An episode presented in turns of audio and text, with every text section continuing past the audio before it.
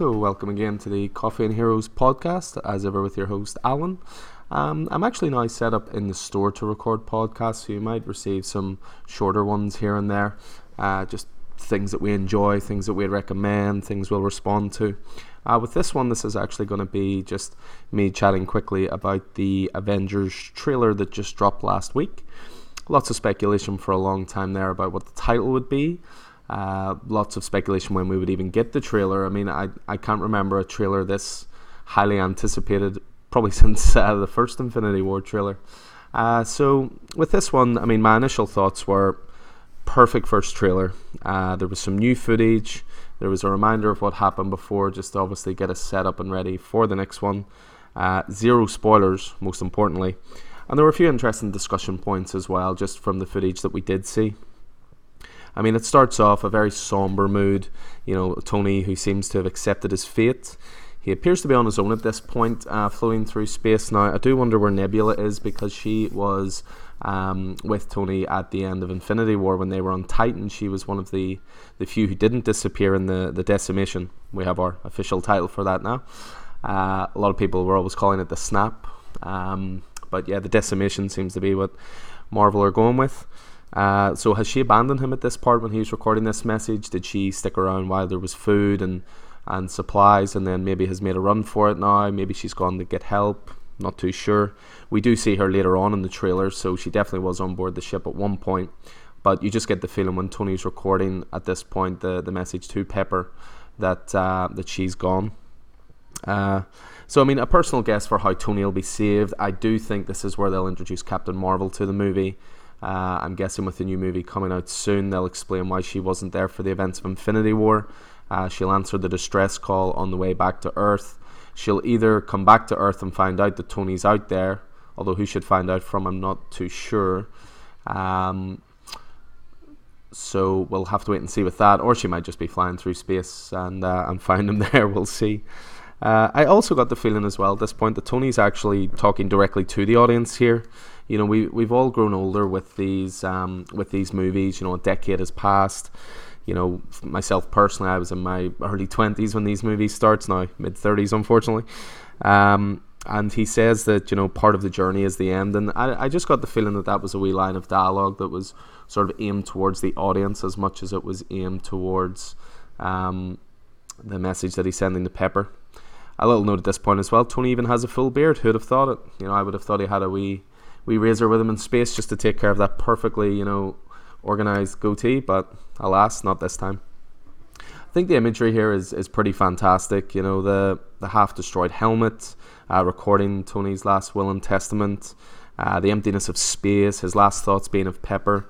You know, Tony and Pepper's relationship's been one of the early touchstones of the, the MCU. So I, I love that it's brought full circle here uh, with uh, Tony recording this message for Pepper. It then moves into the Marvel Studios logo. Even that fades to dust. It would appear nothing is uh, nothing is safe. And then we have my favorite shot of the trailer, which is the uh, the Thanos armor Scarecrow. Now I've been told I might be reading too much into this. I've I've had a little chat with a couple of the guys in the store about it, and you know a lot of people think that just might be Thanos putting his armor up there, you know, to where he has obviously decided to settle down and you know just raise a farm and you know that kind of thing. He's at peace. I mean, I read it as slightly different. I mean, I, I see it as quite a an overt religious sort of style of iconography. You know, the cross, the man who bear the weight of the world on his shoulders to try and improve the world. Um, you know what Thanos did in Infinity War, he didn't do it for the pure malevolence of it. He did it because he thought this was a way to save half of humanity by sacrificing the other half, and that's not a decision to be taken lightly. And the fact he took it on his shoulders um, and now he feels that he has achieved what he wanted to, so he stepped away from the world. I mean, I do wonder do the survivors of the decimation, do they maybe worship him as a god now? He has spared them, he's, you know, provided a much more plentiful world where there's more food, there's no homelessness. Uh, there's more shelter for everyone. So would they maybe erect statues? I mean, would this be not even the original Thanos armor, but maybe a, like a monument that's been erected towards him in his honor? I mean, the, the, the public could even view the Avengers now as the bad guys.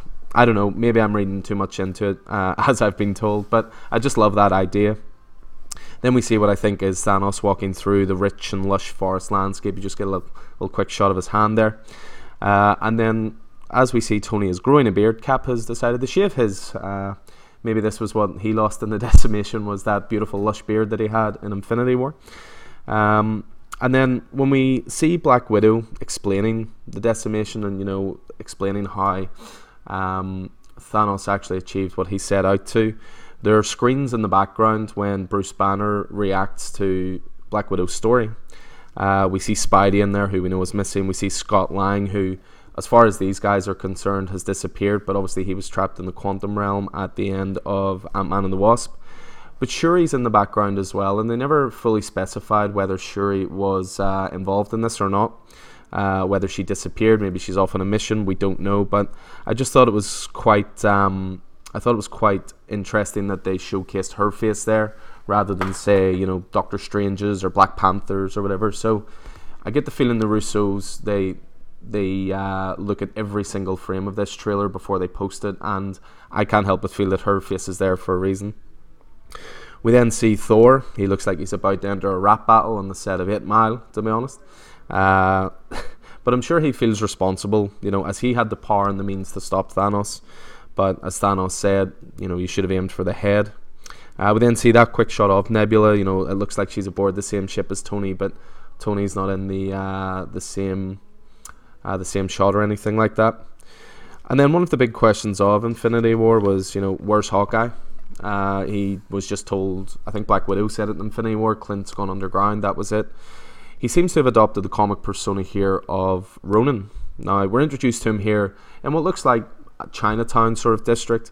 I was wondering if this is in any way linked to the uh, set piece in the middle of Black Panther that takes place in Chinatown. Uh, maybe I'm just reaching there, I don't know, but it just uh, has a very similar sort of look to it. Um, based on the darker persona that Clint has adopted and the haunted look in his eyes, you have to assume that at this point the family we were introduced to in um, in Avengers: Age of Ultron have probably you know been amongst the half that disappeared. Uh, then we see Cap, and he's back in his Winter Soldier uh, outfit, which I'm very happy about because Winter Soldier still stands to me as the best movie in the uh, the MCU so far. Uh, so that's a great thing, but then we have a bad thing because you see Cap looking at a, at his little picture of Peggy he has in his little compass. Now, more I'm more and more convinced Cap is not going to make it out alive of this movie. Uh, someone did suggest to me that maybe they'll use the time stone to send Cap back to the 1940s and he can have his reunion with Peggy that way. I kind of get the feeling he's going to be reunited with her in the afterlife. And uh, if there's a scene reuniting the two of them in a dance hall and she says, I've been waiting for that dance, I'll probably be very easy to find in the cinema when this is out because I'll be the one lying in the cinema aisle curled up crying like a little girl. Uh, and I'm more and more convinced it's going to happen at this point. Uh, you see Cap filled with a lot of doubts, you know, saying this better work because what else can they do? you know, is this is this scene in the beginning of the movie? Uh, is this you know the last stand at the end of the movie? We don't even know who the bad guy's going to be in this. We don't know if they're going to be going just straight up against Thanos or not. You know, he's he's devolved to a peaceful life at this point, and I'll be curious to see what the actual villain of this is. Um, but yeah, after that little speech with Cap, we then get the big dramatic Avengers music. Uh, the interestingly, the Avengers logo is getting put back together rather than being broken apart. So you know, is that all about the team getting back together, and we have our title, which is uh, Endgame, which quite a few people have uh, quite a few people have guessed that that's what it was going to be. And then we finish off with uh, a shot of Scott Lang, who has arrived at Avengers headquarters uh, in New York, and he has Luis's van. Now, the last time we saw Scott at the end of Ant Man and the Wasp, he was uh, trapped in the quantum realm with his allies back in the parking garage. They had all turned to dust. Um, so somehow he's escaped the quantum realm uh, maybe Luis came back and heard his cries for help over the radio or something. But they were in San Francisco at that point, and the fact that they've got the van shows that they would have drove from San Francisco to New York, which means at least several days have gone past since the endings of Infinity War and, and Ant Man and the Wasp. Uh, and do remember, there is a Quantum Realm mini machine in the back of Luis's van.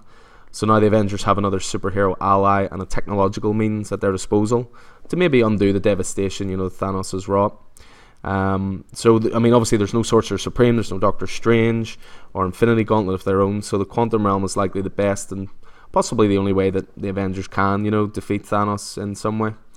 So, uh, yeah, that's just the, the few bits and pieces I caught from the trailer. I'm sure this will be endlessly discussed and broken down for months to come. What I will say is sort of a final note, in addition to this being a perfect trailer, I sincerely hope it's the only one. You know, this movie is going to sell itself. This movie is going to probably break box office records. It's it's going to be great. We know we're going to see it. We know we're going to enjoy the hell out of it. Um, we know we're going to be glued to the screen when it's on. So, do we really need more footage to sell us on this movie? I really hope not. I really hope this is just a case of there's your trailer. This is the uh, direction we're going in. There's your title, and you know, job done. But knowing how movies are marketed these days, I sincerely doubt that will happen, which is a real shame. But uh, I know I will be trying my best to avoid trailers from here on in. So uh, yeah, that's my take on it, guys. I uh, hope you enjoyed this little podcast as ever. If you have ever any thoughts and you want to have a little chat, just pop in the store at any time. Uh, until next time, that's me, Alan, Coffee and Heroes.